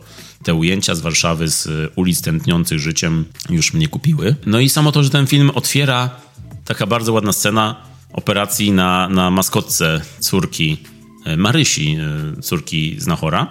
I ta scena bardzo mi wpasowała w ten klimat filmu. No, rozbudowanie tego początku, bardzo duży plus jak dla mnie. Tak, tak, zgadzam się. Ja tutaj, wy tego oczywiście nie widzicie, ale ja cały czas przytakuję i wtóruję temu, bo też mi się podobał ten wstęp. Widać było taką wyraźną aktowość i ta aktowość miała czas na rozwinięcie się. Mówiłeś o Warszawie i lokalizacji i o tej scenografii fizycznej i cyfrowej. No to nie wiem, czy wiesz, ale też pojawiło się województwo łódzkie, bo pod Łodzią musieli, potrzebowali znaleźć młyn, który później się pojawia w filmie i nie mogli znaleźć tego młyna, więc wybrali się do województwa łódzkiego i tam znaleźli jakiś opuszczony stary młyn, który musieli odrestaurować, żeby w ogóle był w filmie, ale tylko ten im odpowiadał, także po wzmocnieniu konstrukcji byli gotowi do nagrywania, to taka ciekawostka, że trochę się naszukali. Natomiast tak, tak, scenografia i kostiumy i muzyka, y, nawet muzyka, to wszystko było bardzo imersyjne. Um, a jeśli mówimy o rozwoju historii, to tak jak już wspomniałeś, miała ona czas, żeby się rozwinąć. To był bardzo przyjemny seans wizualnie. Tak, jeszcze e, a propos tego kręcenia, to, to powiedziałeś o młynie, też yy, ciekawa rzecz, ale też jeszcze jedna ciekawa rzecz jest taka, że e, Michał Gazda, reżyser, na jego życzenie do, na plan filmu ściągnięto specjalnie zabytkowy pociąg, w którym kręcono niektóre sceny, bo chciał, żeby wszystko było mm, z tej ery.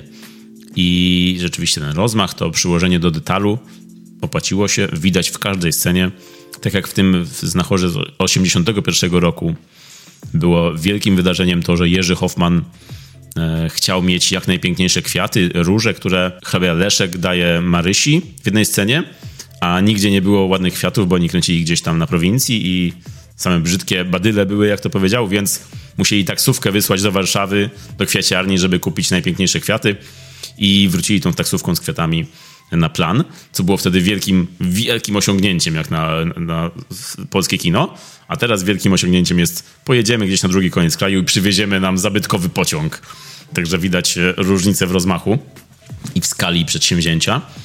Mm, no i rzeczywiście ten rozmach tutaj bardzo, bardzo widać. I powiedziałeś też o tym, że mm, jest tu więcej miejsca do oddechu. Ten film, nowa wersja Netflixowy Znachor jest dłuższy niż ten Jerzego Hoffmana. To są 2,5 godziny. Mm, I to się przysłużyło naprawdę temu filmowi. Ja się trochę obawiałem, że to będzie rozciągnięte, że będą momenty nużące, a nie ma takiego. Ogląda się to cały czas bardzo dobrze. No ale to teraz y, powiem tobie szczerze, że mnie trochę zaskoczyłeś, bo powszechna opinia raczej, która panuje, raczej mówi, że, że wizualnie super, ale fabularnie ten film leży. Czy to jest coś, co ty też widzisz? Ja właśnie powiedziałbym, że zmiany fabularne, bo jest tu trochę zmian, przysłużyły się tej wersji. Ten początek, o którym mówiliśmy, rozszerzony, co się jeszcze przysłużyło, to na przykład wątek Zośki, której nie było w tym znachorze z poprzednich lat. E, bardzo wzbogacił fabułę. No, sama fabuła jest praktycznie bardzo podobna, no, prawie taka sama jak w tym oryginalnym znachorze, każdym poprzednim. E, z tym, że właśnie są jakieś e, zmiany, które, jak dla mnie, na dobre te zmiany są i po, pogłębiają postaci, mm, nawet sama postać e, Rafała Wilczura jest tutaj pogłębiona, nie jest tym właśnie Jerzym Bińczyckim z brodą, który, który po prostu jest bardziej tajemnicą niż tutaj. Tutaj ten Leszek Lichota gra pełnoprawną postać, jakąś z głębią. Widać więcej po nim, więcej um, uczuć, więcej dylematów w nim się pojawia nawet właśnie w związku z tą Zośką, która się pojawia i tutaj pojawia się też wątek romantyczny między nimi, który też nie jest taki oczywisty, jak na, jak na polskie kino. To nie jest tak, że przyjeżdża Leszek Lichota na wieś, widzi Zośkę i już między nimi coś jest od razu. Już lecą na, na stok siana. I już do łobory. To właśnie tak tutaj nie jest. To jest dużo, dużo e, bardziej skomplikowane i dużo, dużo przyjemniej się to śledzi. Zdecydowanie. Widać Widać, że ten wilczur Kosiba ma jakiś łuk. I podobał mi się też łuk e, Zośki. W ogóle Zośka mi się podobała, ta rola była taka. W taką postać mogłem uwierzyć. Zosia, Zocha, to była taka Zocha, e, równa baba, która zajmuje się domem i, e, i jest taka samodzielna, ale jest bezpośrednia. Bardzo mi się podobała ta kreacja. I aktorka Anna Szymańczyk myślę, że wygrywa wiele scen, w których się pojawia. Mm, na pewno ich wspólne sceny z Leszkiem Lichotą, z Anną Szymańczyk, no to jest jedno z tych rzeczy, jedna z tych rzeczy, które najbardziej mi się podobały w tym filmie. Tak, tak. Przychodzą mi do głowy takie dwie. Jedna scena, jak szli we dwójkę i on spoglądał, Wilczur spoglądał na swoją jeszcze wtedy nie wiedział córkę i e, Zocha trochę zazdrosna spytała się go, czemu się tam patrzył. On standardowo nie pamięta. Swoją drogą spoko, spoko tekst dla, dla gościa, który nie za bardzo szuka zobowiązań. E, a ona mu powie, powiedziała, żeby, że jakby ją trąciła, to nawet, nawet Kosiba by jej nie poskładał. Albo jak próbowała coś zainicjować romantycznego między nimi, odwiedzając go wieczorem w oborze, w samej takiej koszuli nocnej. I następnego dnia, jak rozmawiała z Wilczurem, to ten jej powiedział, że nie chciał jej urazić, odmawiając czegokolwiek, co ona proponowała. A Zocha powiedziała, trochę chroniąc swoją dumę, niech se Kosiba nie wyobraża Antoni, że tam coś ten. No nie? No. Bo tutaj e, poważną osobą jestem. Ja tylko sprawdzałam, czy czegoś Antoniemu nie potrzeba. Ale bardzo fajnie było widać drugą stronę medalu tej, e, tej interakcji, czyli tak naprawdę chciała, ale, ale próbuje, wiesz, z całych sił uchronić tą swoją e, dumę i e, honor. I to było super. To było takie urocze i super. Naprawdę tak mi się dobrze to oglądało w tych momentach.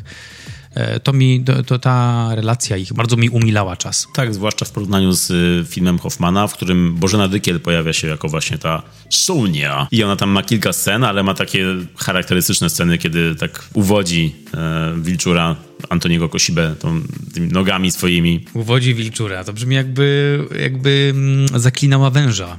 To jest jakaś taka nowa metafora. Gen Z, uczcie się. I Dykiel w tym filmie poprzednim była taką typową babą ze wsi z polskiego filmu. Tak wygląda w polskim filmie baba ze wsi, jak właśnie Bożena Dykiel w Znachorze, z tym swoim kresowym akcentem i, i właśnie tym dużym dekoltem, szoruje podłogi i, i po prostu, wiesz, pokazuje nogi i tyle. Także tutaj Zośka jest na, zdecydowanie na plus. E, nie tylko jest naprawdę fajną postacią, dobrze zagraną, ale też wywołuje jakąś zmianę, jakieś emocje, jakąś osobowość w profesorze Wilczurze. Mm, no to może jak weszliśmy w zmiany, to może powiedzmy, jakie jeszcze zmiany na plus, na minus czy coś tutaj jeszcze jest? No dla mnie największą zmianą była końcówka, ale wydaje mi się, że do tego jeszcze dojdziemy. W trakcie trwania filmu na pewno inaczej była opowiadana historia e, przy użyciu współczesnych środków filmowych. Kamera więcej mówiła, ona więcej opowiadała. Obraz, to co jest niediegetyczne, czyli to czego nie widać na ekranie, ale, mm, ale kamera to trochę sugeruje. W wersji z 80 lat to był inny styl filmowy, Um, tam, tam historia skupiała się bardziej na wilczurze. W nowej wersji mamy oprócz tej scenografii i oprócz opowiadania obrazem bardziej, no to też łuki postaci bardziej rozwinięte.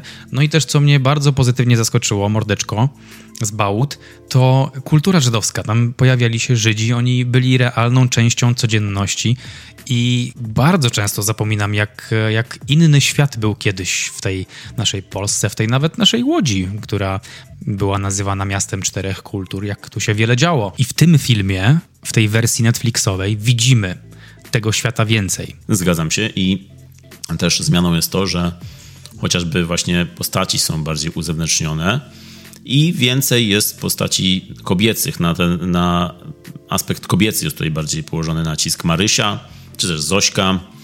Mm, no właśnie Marysia jest, e, w niej jest, jest też duża zmiana. Jest bardziej niezależną postacią, która przedstawia sobą, reprezentuje sobą coś e, więcej niż, niż tylko bycie córką profesora Wilczura w poprzednich wersjach. Mm, tutaj Marusia... O, tak, Michaś? Co tam, Michasiu? Tutaj Marysia, chciałem powiedzieć, pracuje w karczmie, w poprzedniej wersji Hoffmana to, było, to był sklep, ona pracowała w sklepie, a jeszcze w poprzedniej wersji z 37 ona pracowała w kinie. Przygrywała do seansów w kinie. Bardzo, bardzo było ciekawe, jak to zobaczyłem. E, fajnie było zobaczyć e, obraz kina w tamtych czasach. Natomiast w tej nowej wersji Netflixowej jest scena, kiedy kino przyjeżdża do wsi.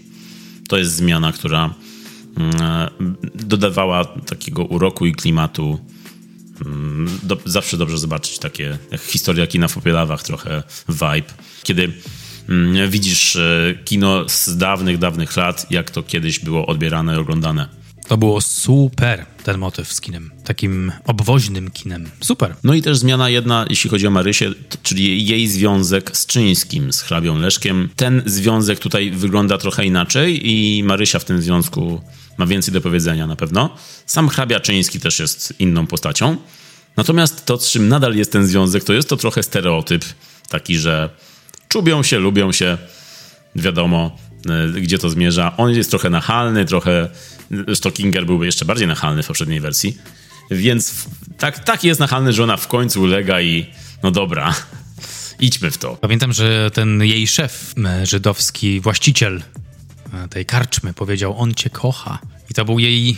e, To było. U, u niej to zmieniło stan rzeczy. A, kocha mnie! No to spoko, mordo. Dosłowny cytat z Marysi. Kolejna zmiana, jeśli chodzi o postaci, no to jest Dobraniecki, czyli grany w poprzedniej wersji przez Piotra Franczewskiego lub Jasona Statama. I Dobraniecki też jest tutaj postacią. Jest tutaj postacią w, tamtej, w tamtym filmie, nie był postacią. W tamtym filmie był gościem, który pojawia się na chwilę na początku i później wchodzi na koniec, żeby rozwiązać tam cały film i powiedzieć swoje kultowe zdanie. To było bardziej takie plot device niż, niż postać w tamtym, tamtym filmie. Tak, tutaj po raz kolejny łuk e, jakiś postaci jest e, i jest on wyraźnym antagonistą. I bardzo mi się podobało to, że jego origin story w tym filmie to jest trochę jak taki komiksowy villain. Dosłownie, kiedy przychodzi z tą bronią i chce zastrzelić wilczura, ale widzi, że on jest już pobity przez tych e, bandytów na ulicy i, i bardzo, bardzo ciekawy wątek, fajna scena. I wycofuje się w tej alejce, niczym zabójca rodziców Wayne'a. Dokładnie. I to jest też moment, w którym dostajemy napisy. To mnie bardzo zaskoczyło, że tytuł Znachor pojawia się tutaj w 24 minucie filmu. Which was awesome, by the way. Bardzo, bardzo mi się to podobało. Tak jak film Hoffmana miał taki podział na dwie części, była pierwsza część Antoni Kosiba, miała podtytuł, druga część podtytuł Marysia e, Wilczur. I ten film fajnie właśnie rozpoczyna te 20 minut taki cold open, jeśli można to tak nazwać, o e, profes- profesorze Wilczurze i później jest znachor i później przechodzimy właśnie na wieś, kiedy już jestem znachorem. Bardzo, bardzo fajny zabieg. Nomen omen, bardzo fajny zabieg, Michał. Chirurgiczny wręcz. Dziękuję, dziękuję. A może jakieś zmiany między znachorami? Bo nam tutaj, uwaga, obrodziło nam w znachorów. Get it? Obrodziło, bo mają brody. Okej. I get it. I got it. Teraz już, bo, bo wcześniej myślałem, że chodzi ci o narodziny. E, nie, tak, brody, wow. Było świetne zdanie. Nie, tak, brody. Na koszulkę. No ja niestety nie widziałem wszystkich e, znachorów i znachoriczków. Ty widziałeś ten najstarszy film. Ja go nie widziałem. Różnice, różnic jest sporo, podejrzewam. Ciekawie byłoby zobaczyć wszystkie trzy filmy na jakimś maratonie i wyrobić sobie zdanie na ten temat. Myślałem tak ostatnio, czy jesteś dobrym kandydatem do tego pytania. Czy masz swój ulubiony, czy jest jakiś najlepszy? Myślałem, że powiesz, że jestem dobrym kandydatem na znachora.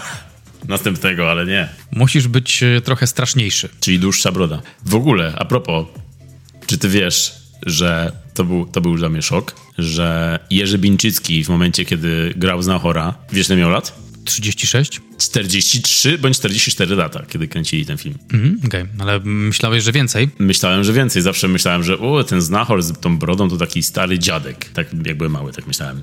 A teraz patrzę, że on jest kilka starszy od nas. Natomiast Leszek Lichota ma 46 lat teraz, więc Leszek Lichota jest starszy niż Bińczycki, kiedy grał tę samą rolę. Leszek, Wycho- Leszek Wychota ligląda o wiele lepiej. Wow.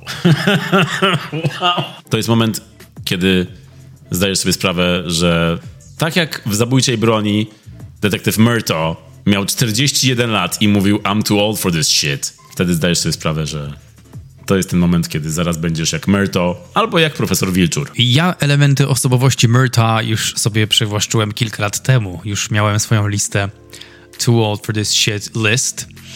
Miałem wypisane rzeczy, na której było również mleko. Po bandzie. To Michał, już przechodząc przez te wszystkie niepotrzebne wątki i dygresje i dygresyjki, który według ciebie, czy taki masz, film był najlepszy? Jaki znachor, który znachor jest najlepszy, jeśli w ogóle rozpatrujesz je w takich kategoriach? Hmm, dobre pytanie.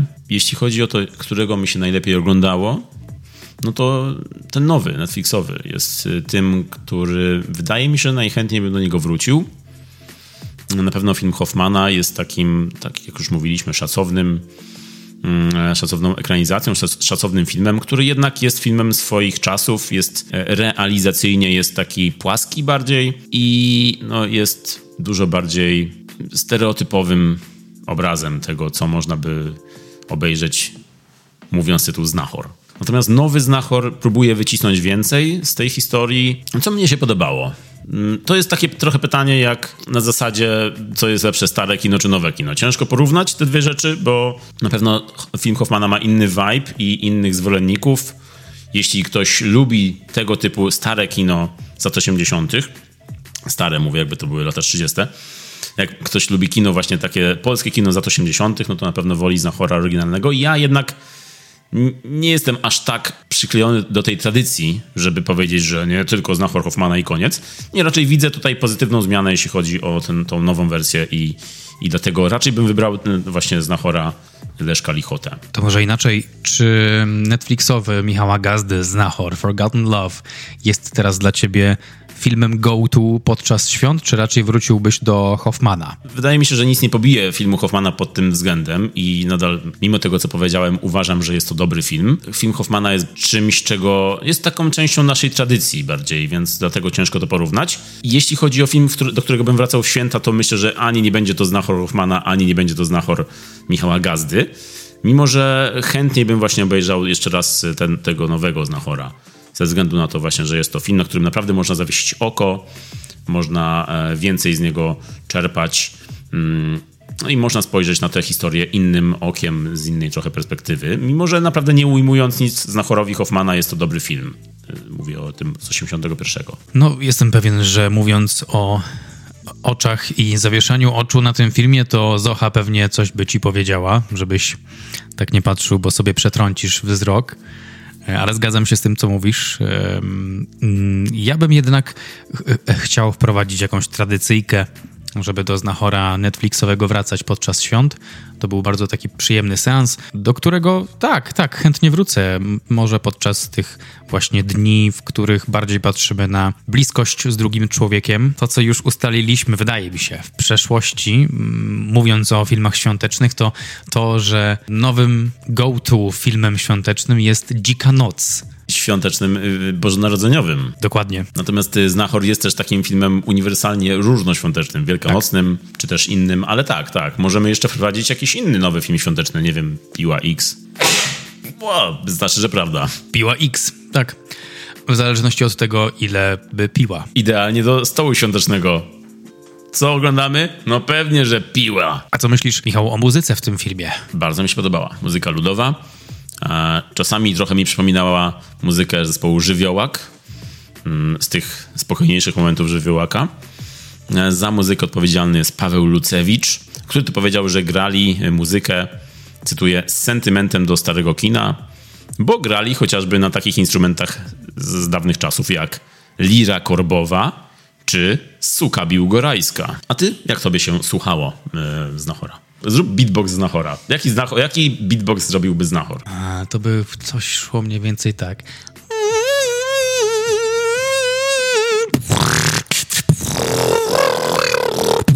To by była wersja dubstepowa. Jeszcze jakiś, jakiś musi być, nie wiem słowiańskie śpiewanie w tle i... I dźwięk łamania, łamania kości jeszcze. Nastawiania. A, łamania też było, tak, tak, tak. Jedno i drugie. Przepraszam, nastawianie no i łamanie. Dawaj. Poczekaj, złamię sobie kość, żeby oddać jak najlepszy dźwięk. Timbaland by tak zrobił.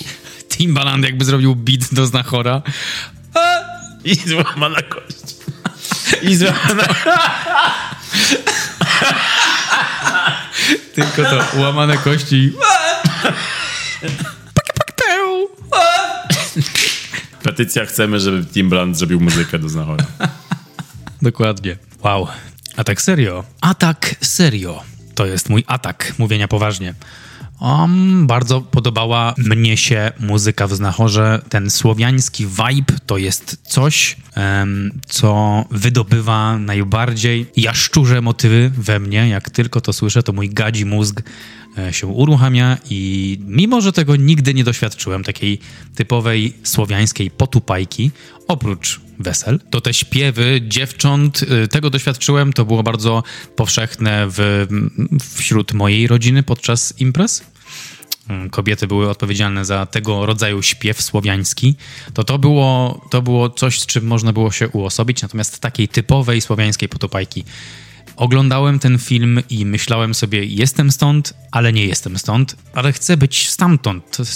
Skąd to się wszystko dzieje na ekranie, bo, bo to, był, e, to był bardzo przyjemny motyw. Muzyka była świetna. E, wszystko w tym filmie było bardzo imersyjne i autentyczne, o czym troszkę więcej w popsumowanku. Tak, wieś, wieś tutaj w, tej, w tym Netflixowym znachorze jest bardzo atrakcyjna, aż się chce tam rzeczywiście na jakąś agroturystykę pojechać sobie na wakacje. Powiedziałeś jeszcze o zmianie zakończenia, no to może teraz wejdźmy na chwilę w spoilery i powiedzmy, co się zmieniło w finale. Numer jeden, e, Dobraniecki e, jest gościem, który się wycofuje, a gościową, a właściwie typiarą, która mówi, że to jest profesor Rafał Wilczur, mój ojciec, to jest Marysia Wilczurówna, która wkroczyła na salę w ostatnim momencie i powiedziała This is my father, leave him be. To jest chyba zmiana, taka naj, największa zmiana scenariuszowa. Tak, tak, zaskoczyło mnie to, mm, że Dobraniecki nie ma tutaj swojego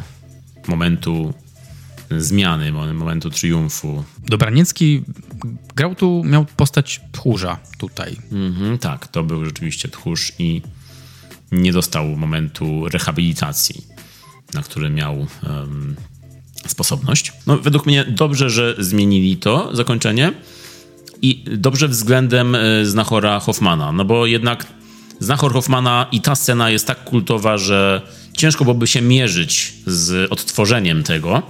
Dlatego właśnie też dlatego myślę, że te zmiany, które wprowadzili, są dobre, bo nie, przez te zmiany film nie mierzy się właśnie z Hoffmanem, nie mierzy się z tą klasyką, tylko robi coś swojego i próbuje to rozszerzyć i przy tym nie traci też e, tego, czym Znachor jest. Dlatego to zakończenie mi pasowało. Jest to triumf rodziny całkowity w tym momencie, kiedy Marysia i profesor Wilczur jednoczą się. Mm, ładna scena, która też dostarcza emocji, tak jak właśnie finał z Franczewskim slash Jasonem. Tak, bardzo wzruszający moment to był. Na inny sposób, na innym poziomie, ale też wzruszający. Zgadzam się w pełni, tak. Tak, tak, tak. Bardzo wzruszający moment na inny sposób, ale wzruszający, podobnie domykający historię. I jeszcze jedna zmiana, która jest względem oryginału, oryginału znowu, znowu mówię, czyli względem filmu Hoffmana, mm, e, czyli sceny, tutaj mówię już na poziomie realizacyjnym, bo w filmie z Bińczyckim są sceny, które dzisiaj się ogląda tak z rozbawieniem, na przykład scena, w której e, Znachor udowadnia swoją siłę i podnosi ten wielki kamień, który ewidentnie jest z kartonu i to tak bardzo widać, że on podnosi i tak się siłuje z nim, ale nie da się tego ukryć, że on podnosi tekturę. E, tutaj w tej wersji jest zmiana taka, że on naprawia wóz Zośki i, i tego chłopa. Wóz, który zresztą się psuje przez hrabiego Czyńskiego. Mm, także scena, która też już coś buduje i też pokazuje bardzo, w bardzo atrakcyjny sposób jego siłę i dobro. Mm, czy też e, scena właśnie nastawiania ręki, które zaraz następuje. I jeszcze jeśli mówimy o tekturze i papierze w wersji Hoffmana, no bo wiadomo, to były inne czasy i dużo trudniej było zrealizować, ale trzeba oddać, że naprawdę film Hoffmana jest dobrze zrealizowany jak na tamte czasy. No to jest tam jedna scena, która jak oglądałem teraz ten film, to też się roześmiałem w głos, kiedy profesor Wilczur idzie po, po tym, jak jego żona go zostawia, idzie się upić do baru i wychodzi z tego baru i jest tam taka, taki szyld na tym barze, który jest ewidentnie powieszony przez ekipę scenografów na, na ścianie i na tym szyldzie jest napisane Tani Bar. Także to mnie bardzo rozbawiło, kiedy bar, do którego idzie się upić, nazywa się Tani Bar. Widzisz i od razu idziesz. I tam kieliszek wódki za 40 zł. I mówisz, wow, tani bar. Jeszcze jedna ciekawostka, z której być może nie każdy zdawał sobie sprawę, jest taka, że Znachor Hoffmana miał swój sequel, który, o którym większość ludzi nie wie, ja też nie wiedziałem, czyli krótkometrażowy film pod tytułem Wnyki z 2016 roku, e, zrobiony przez Szymona Nowaka. Mm, film, który opowiada o dziennikarzu Jakubie Pawlickim, który wraca do rodzinnego miasteczka i poznaje e, wnuczkę profesora Wilczura. Profesor Wilczur już tam nie żyje. Jest to historia E, która była nakręcona w uznaniu filmu Hoffmana. E, film, którego dzisiaj nie można nigdzie obejrzeć, bo film sfinansowano z budżetu obywatelskiego miasta w Bielsku Podlaskim. A w obsadzie znaleźli się Stanisława Celińska, Bożena Dykiel, Tomasz Stockinger i Artur Barciś, znani też z, z Nachora. E, zabrakło Anny Dymnej i Jerzego Bińczyckiego oczywiście, który zmarł wcześniej. No i premiera odbyła się w grudniu 2016 i tak jak powiedziałem, szkoda, że ten film nie jest nigdzie dostępny. On trwa chyba z pół godziny i miał swoją premierę kinową, właśnie w Bielsku Podlaskim. Był puszczany na streamingu na Facebooku Bielska Podlaskiego, ale od tego momentu już został usunięty i nie ma go nigdzie. Także taki fun fact dla fanów Znachora. Widać, że dziedzictwo Znachora to nie tylko jeden film, to jest trochę taki Matrix, wokół którego buduje się sequele i różne historie, podhistorie, trochę takie uniwersum, które było realnym życiem kiedyś. To uniwersum lat 30. Czyli znowu trochę taka piła, bo uniwersum. Trochę piła i przestała. Bo pora na Podsumowanko. Znachor produkcja Netflixowa 2023 rok Michał Gazda, reżyser. Trzecia odsłona filmu, e, filmu na podstawie książki napisanej przez Tadeusza Dołęgę Mostowicza. To już ostatni raz, kiedy wypowiem jego piękne nazwisko. Historia herbu Dołęgów mówi, że podczas bitwy jeden z wojowników wystrzelił strzałę w kierunku przeciwnika i złapał go, e, gdy ten jeździł konno. Dlatego w herbie Dołęgów jest strzała. Strzała, która przebija skrzydło. I tak też w tym filmie Według mnie był to strzał w dziesiątkę, mimo powszechnej y, opinii, trochę takiej krytycznej. To ja byłem zadowolony z seansu, byłem zadowolony z tego, co Michał Gazda zrobił z powieścią wspomnianego już wcześniej autora. Rozpiera mnie duma i e, chciałbym, chciałbym zobaczyć trochę więcej z tego świata. Ten film był kompletny sam w sobie i to było, może być nawet doświadczenie kolejnego pokolenia, które podczas świąt, spotkań rodzinnych wraca właśnie do tego tytułu, tytułu z 2023 roku zamiast 81. W tym wypadku oczywiście budżet bardzo pomógł. E, Film produkcji Netflixowej storpedował realizację i możemy doświadczyć pięknych obrazów. Narracji, która jest budowana w sposób nowoczesny, scenografii, która jest bogata w detale i autentyczność. Muzyka sprawia, że jesteśmy jeszcze bardziej w tym świecie zagłębieni. Powstaje pewnego rodzaju immersja, która jako element tego filmu bardzo działa na plus. Aktorzy, świetna robota. Leszek Lichota. Wow, słyszałeś to? Aktorzy świetna lichota? Aktorzy, świetna robota. Leszek Lichota. Był dla mnie bardzo wiarygodny. Bo on często mówił w tym filmie, nie wiem, nie pamiętam, nie wiem, nie pamiętam. I można to było bardzo łatwo sknocić, a on tego nie sknocił. On za każdym razem dawał nową intencję do tych zdań, w zależności od tego, czego wymagała scena i relacja z partnerem podczas sceny. I może, może jest to trochę memiczne, na zasadzie, kiedy ktoś się mnie pyta, co robiłem w weekend i Leszek Lichota mówi, nie wiem, nie pamiętam, nie wiem, nie pamiętam, ale te zdania wypowiadane w zależności od kontekstu miały sens. Zocha, świetna kreacja, chciałbym mieć taką znajomą. Słowiański vibe, postaci mają swój łuk, rozwijają się jakoś, bardzo dobry eksperyment z Dobranieckim i z Wilczurówną i w ogóle Izabela Kuna. I mean, what? Jej rola tutaj, nienawidziłem jej, więc świetnie zagrała rolę, rolę kontrolującej matki, bezwzględnej nawet, takiej zimnej, wyrachowanej matki. To jest rola, która też była jedną z tych bardziej flagowych. Kultura żydowska w tym filmie i w tym świecie bardzo obecna, y, co też oddawało ówczesne realia. Też bardzo na plus dla mnie. Nie wiem, czy coś jeszcze, czy ja coś pomijam. Ten film naprawdę bardzo mi się podobał. Uważam, że Michał Gazda we współpracy z Netflixem y, dostarczyli. Obiecali coś i potem zrealizowali tę obietnicę ode mnie 8 na 10. U mnie ten film bardzo wylądował i nie mówię, że nie wrócę podczas świąt, bo prawdopodobnie wrócę. Pozdrawiam z szlacheckiego rodu Dołęgów. Na polską klasykę e, rzucił się z motyką Netflix i reżyser Michał Gazda. Być może Michał Gazda mm, nie jest znany wam jako twórca filmowy polski, ale ma na koncie dużo dobrych seriali. Reżyserował chociażby Watachę czy serial Belle Epoque, Odwróceni, a zaczynał mm, od filmu Świadek Koronny z 2007 roku. Filmu, który miał trzech reżyserów, choć wygląda jakby miał pół reżysera. Mm, Ale Michał Gazda był wtedy jednym z nich. To był 2007 film TVN-owski i od tego 2007 do 2023 do Znachora widać bardzo duży rozwój u niego. Przede wszystkim to, że wizualnie mm, tworzy on bardzo ładne obrazy, mm, potrafi obrazem opowiadać te historie, potrafi zmienić tego klasycznego znachora w coś bardziej współczesnego, coś bardziej dla współczesnego widza. To wszystko miało się nie udać, ale jednak się udało. Patrząc na historię znachorów w kinie polskim, widać, że mamy dryg do kina kostiumowego, do przedstawiania starych czasów, do mówienia kiedyś to było. I ten film odhacza bardzo dobrze wszystkie te boksy. Film, który wiadomo, że jest zrobiony lepiej niż ten szacowny protoplasta, ale oprócz tego, że jest zrobiony lepiej, że jest ta scenografia naprawdę z przyłożeniem do detali, że muzyka bardzo ładnie gra, mm, że zdjęcia są e, bardzo atrakcyjne, no to fabularnie według mnie ten film też działa. Zmiany są na plus i tylko służą mm, postaciom i fabule. To, co już powiedzieliśmy, to to, że ten film jest zagrany bardzo dobrze. Wiadomo, Lichota, już wspomnieliśmy, że bardzo dobra rola i wręcz born to be profesor Wilczur. Ale Zośka nie odstępuje mu kroku. Zośka grana przez Annę Szymańczyk. Natomiast też Marysia Wilczur grana przez Marię Kowalską. To jest też bardzo porządna postać, dobrze zagrana.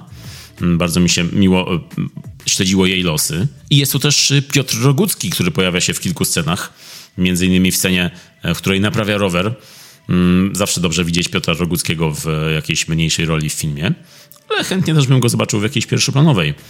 Mm, natomiast e, chyba z tych ról, które widziałem na ekranie, to hrabia Leszek Czyński, czyli Ignacy Lis.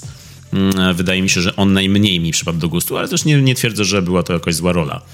Po prostu był chyba momentami irytujący, ale to już tak jego postać ma. Natomiast scenariusz tego filmu nowego Znachora jest bardziej precyzyjny, ma więcej kontekstów, e, lepiej przedstawia relacje w porównaniu do prostoty wersji z 81 roku, ale też co kto lubi, bo wiadomo, że czasami dobrze jest e, mieć trochę prostoty, czasami dobrze mieć coś rozbudowanego. Dlatego znachor oryginalny, tamten znachor Hoffmana to jest takie dla mnie 7 na dzisiejsze standardy.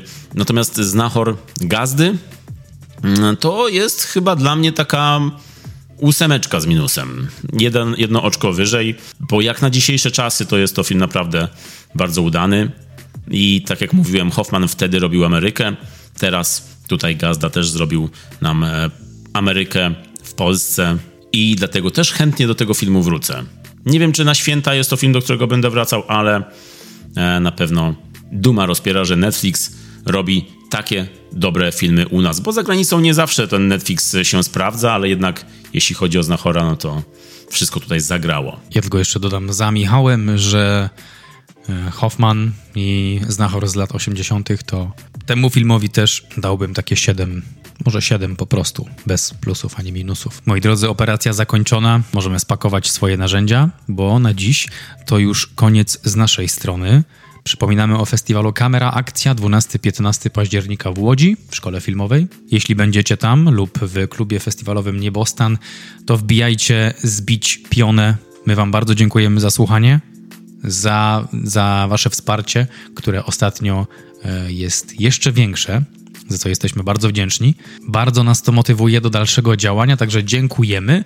A dzisiaj Kłaniamy się nisko, to już koniec. Mówili do Was Michał Miller i Marek Szczepański z rodu Dołęgów. Do zobaczenia, usłyszenia w następnym. Cześć. I po ptokach.